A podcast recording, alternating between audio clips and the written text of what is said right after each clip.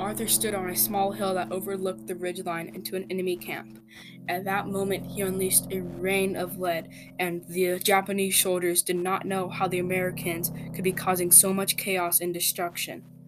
But it wasn't one American, it was um, one American, who'd later be called the One Man Army.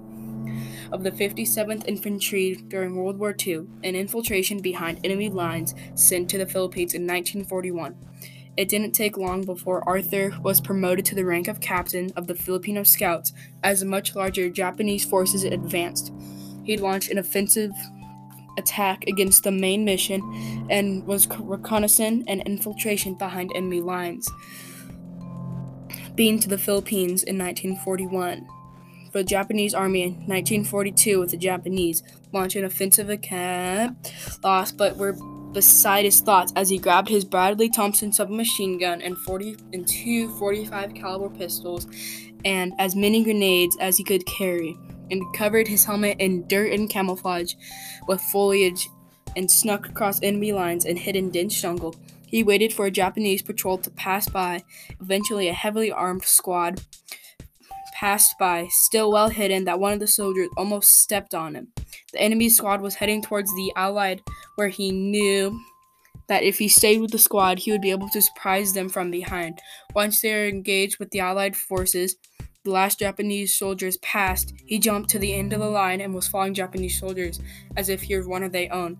When they proceeded through miles through the dark jungle, jungle into the Japanese, unaware that he had infiltrated their ranks. Japanese got closer to his camp, where the rest of the division was waiting. He did not waste time. He decided he would get out of the way. Crossfire.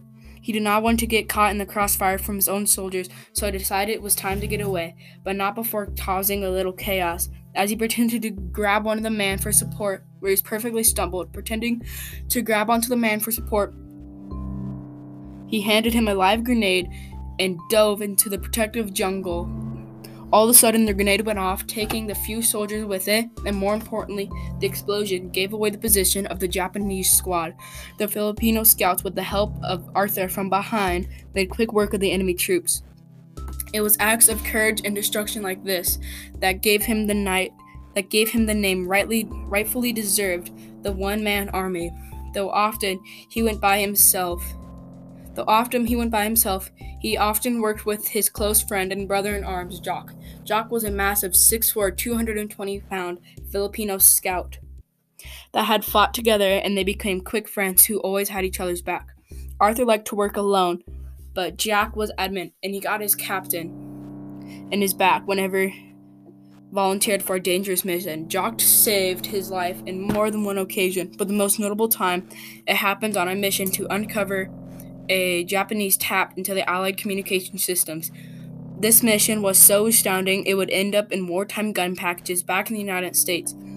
As it it became obvious that the Japanese were able to tap into the Allied communications lines.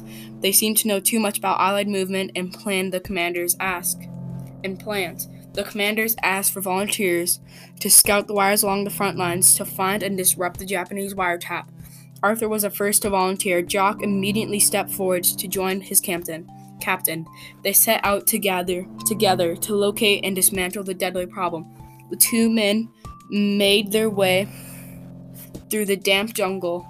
They had to dodge poisonous snakes, deadly spiders, and the watchful eye of Japanese snipers. They searched and searched for the wiretap and came up empty handed. Arthur and Jock started to make their way back to the Allied fencing position on the return journey. Arthur got tangled in what seemed like a vine at first and tripped and landed in the mud. As he went to cut him, he noticed that it wasn't a vine at all, it was the wire. Arthur and jo- Jack, Jock, followed the wire. Suddenly, Arthur fell into a camouflage ditch, landing directly on top of a shocked Japanese soldier. He threw who was tapped into the Allied transmission, where he pushed off the enemy soldier and drew his pistol like a cowboy in an old Western movie. He fired until a Japanese soldier he fired at the Japanese soldier who was too slow to draw his hammer. He slowly made its way to the recording equipment to get a better look at the Japanese taps into how the Japanese had tapped into the Allied communications. He was so fascinated by the technology he did not notice the other Japanese soldier who had crept up on him from behind. The sound of the branch snapping behind him got his attention where he spun around, but this time he drew his gun too slowly, for the Japanese soldiers plunged his bayonet to his arm. The rusty metal scraped along his bone and pinned him to the wall, where he knew that only one man could save him. He called out for Jack, and he jumped around, and he jumped down. Two more Japanese soldiers down here, he said. Jock, without hesitation, jumped down to go save his brother in arms. He launched his huge body on the first assailant, then used the butt of his rifle to knock him unconscious, then turned to the second and one t- to shove them away from it, and I shot the remaining Japanese soldiers. After the threat had been dealt with, Jack ran over to where Arthur was to tend to his captain and nearly passed out from the pain in his arm and blood loss the bandage and he threw him over his soldier and carried him back to the Allied base. If it weren't for Jock, the one man army may have died in that Japanese ditch. This is the story of the one man army of Arthur.